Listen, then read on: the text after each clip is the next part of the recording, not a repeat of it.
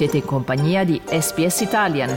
Trovate altre storie su sps.com.au barra Italian o scaricate la SPS Radio app.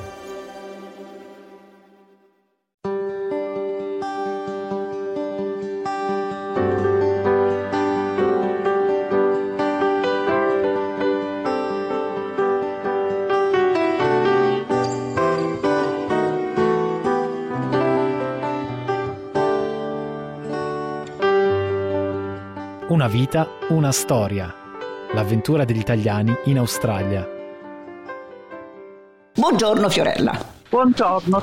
Fiorella, parlavi prima dell'incontro con tuo marito, ma tu parlavi fre- il francese, perché altrimenti che lingua parlavate? Sì, è per questo che mi avevano assunto in, eh, in raffineria e per questo anche ho conosciuto mio marito, il quale dopo l'università a Sydney era stato mandato in Francia dalla Total perché lavorava qui, la Total era presente in Australia, lo avevano assunto, volevano, visto subito che volevano fargli carriera e lo ha mandato a Parigi. E la raffineria in cui io avevo trovato lavoro stava vendendosi, cioè la Total stava comprando la raffineria di Trieste e io ero stata assunta per quei tre mesi per fare la corrispondenza in francese tra eh, Muggia, Trieste e si chiamava raffineria Aquila, tra la raffineria Aquila e la Total Parigi.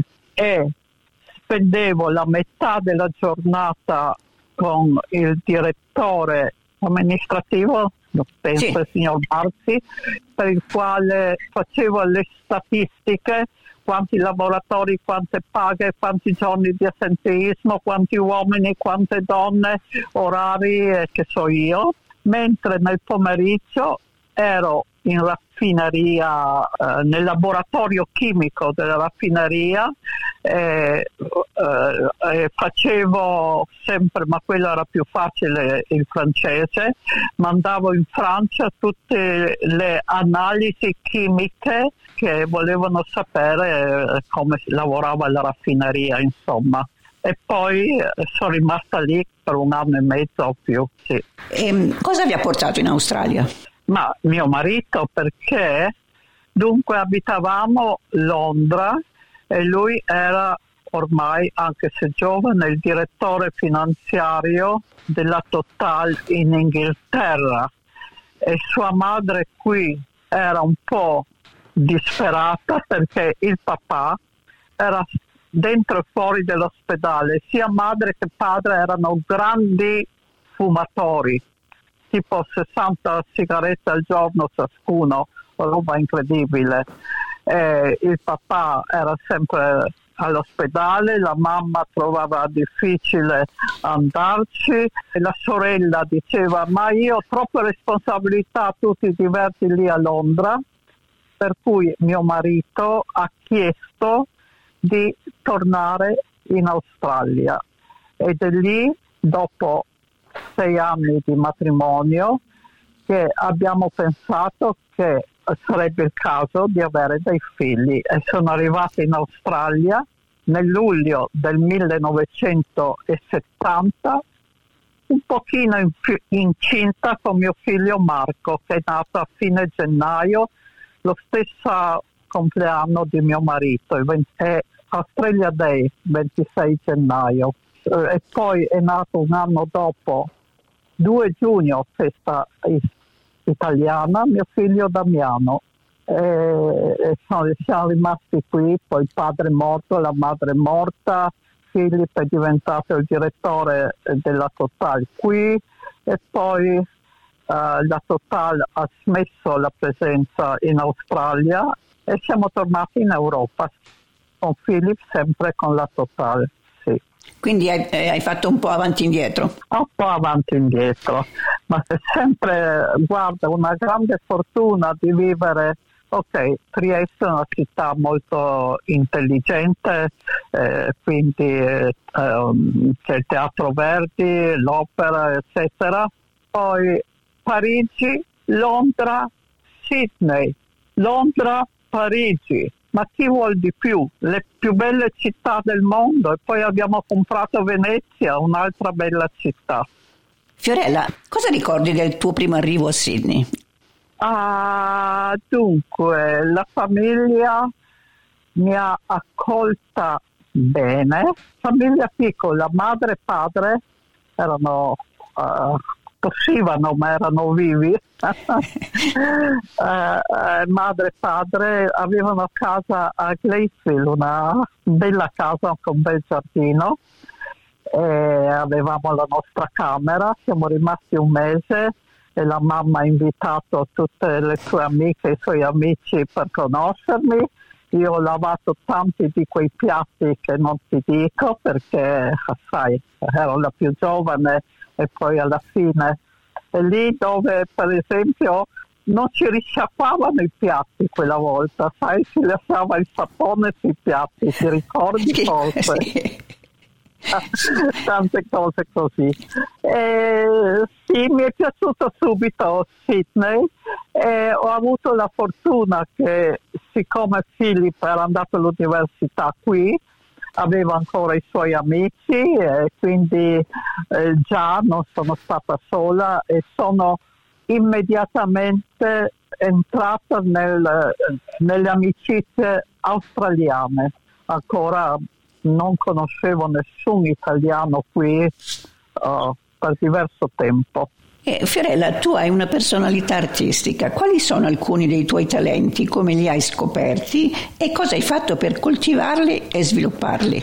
Ah, ma mio padre, ho menzionato, aveva studiato seriamente il violino e aveva intenzione di, di, di farne la carriera ma suonacchiava anche benino il pianoforte e a Muggia quando io ormai avevo nove anni dove abitavamo c'era il posto per c'erano eh, eh, alcuni mobili che erano stati messi in uh, magazzino dal governo sono rivenu- rive- li abbiamo presi tutti i marchi, non ti dico, e c'era questo pianoforte ed è lì che circa nove anni di età mio padre ha cominciato a insegnarmi il pianoforte. Più tardi è riuscito a comprarmene uno bello a coda e, e anche sono andata da un maestro famoso a quell'epoca, mi ha preso e mi ha molto curata e sono diventata, mi sono diplomata in pianoforte lo stesso anno che ho fatto l'esame, la maturità di ragioneria, ho fatto lo stesso anno eh, sia pianoforte che al Conservatorio a Trieste come esterna e in ragioneria. Poi ho sempre continuato il pianoforte, il che è raro, ho sempre avuto un pianoforte a coda bello. Lo sai, un bel episodio.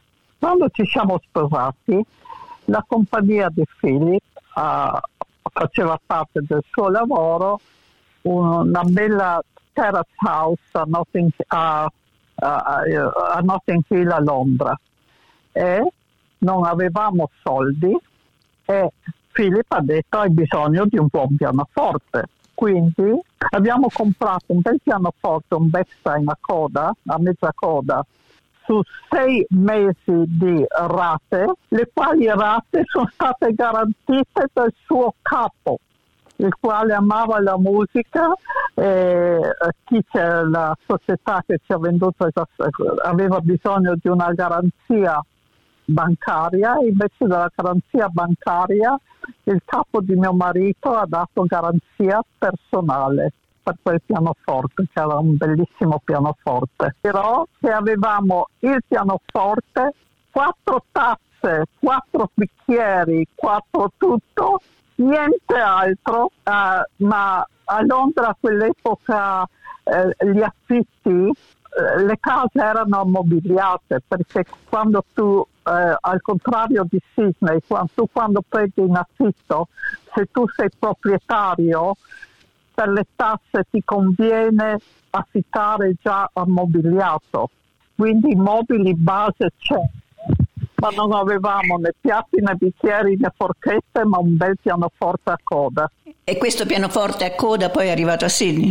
E poi è arrivato a Sydney e l'ho rivenduto quando siamo tornati a vivere in Europa nel 1987. Quindi uh, mi sono sposata nel 64 all'87, diversi anni, eh?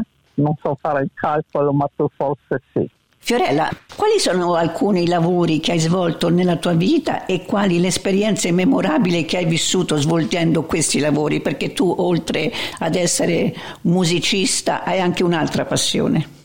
Eh, ma di lavori eh, eh, a Muggia abbiamo già parlato della raffineria. Ah, eh, I vetri sono cominciati più tardi, mentre abitavamo a Londra a eh, seconda volta quando siamo tornati a Londra nel 1987, dopo 16 o 17 anni di Australia, per uh, rilassamento uh, due o tre volte all'anno andavamo per un lungo weekend a Venezia che io ho sempre amato perché la mamma Venezia era la felicità, le vacanze scolastiche quando andavo a Venezia, sai.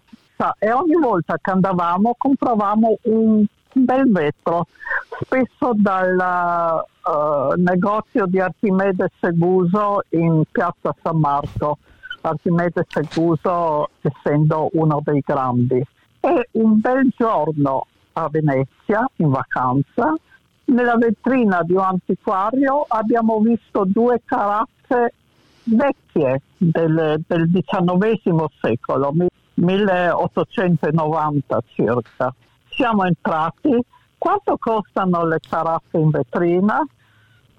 Colpa Popletti col prezzo che ci dà, e diciamo grazie, grazie, eccetera. Torniamo a Londra e Philip dice, ah, quelle caraffe, quelle caraffe avevano tutte e due un bel manico col drago, un manico fatto di drago, sai? Ah, quelle caraffe, quelle caraffe. Telefoniamo e diciamo quelle due caraffe siamo interessati, può farci un miglior prezzo. Lei dice sì, ci mettiamo d'accordo e dico mandiamo i soldi. No, no, no, quando venite a Venezia ve le tengo.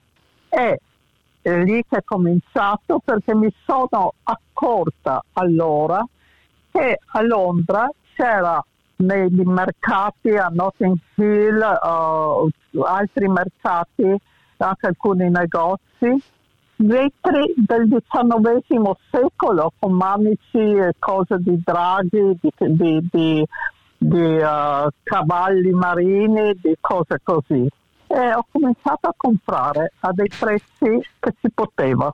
E, e dunque le due caraffe sono sempre il grande orgoglio, sono state esposte in bella vista, sai abbiamo la regione Veneto e la città di, di Venezia ha fatto una mostra pubblica dei nostri vetri. Noi li abbiamo solo prestati, loro hanno fatto la mostra. E un po' alla volta adesso abbiamo la casa Venezia piena di vetri. C'è, c'è, stato un catalogo, adesso ho visto di recente che il catalogo vende più di 2000 dollari americani, ormai sono finiti perché è diventato un catalogo di consultazione. Ed è lì e mi sono fatta la cultura, infatti ho, proprio l'altro giorno ho visto su YouTube che c'è una mia intervista fatta dalla RAI su, sulla mostra. Quindi sei orgogliosa? Uh, sì, sono orgogliosa, sì, è una cosa che ormai fa parte della mia vita e della vita de, dei miei figli mio figlio Marco, che è quello che sono arrivata un pochino incinta qui ed è nato il 26 gennaio del 1971, abita in questo momento con moglie e bambino nella casa di Venezia ed è innamorato dei vetri.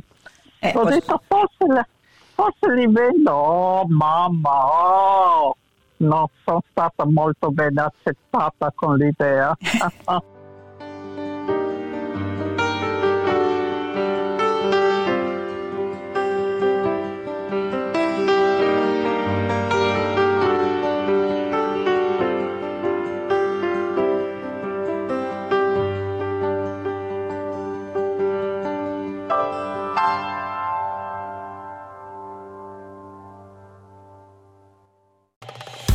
ascoltare altre storie come questa? Potete trovarle su Apple Podcasts, Google Podcasts, Spotify o ovunque scarichiate i vostri podcast.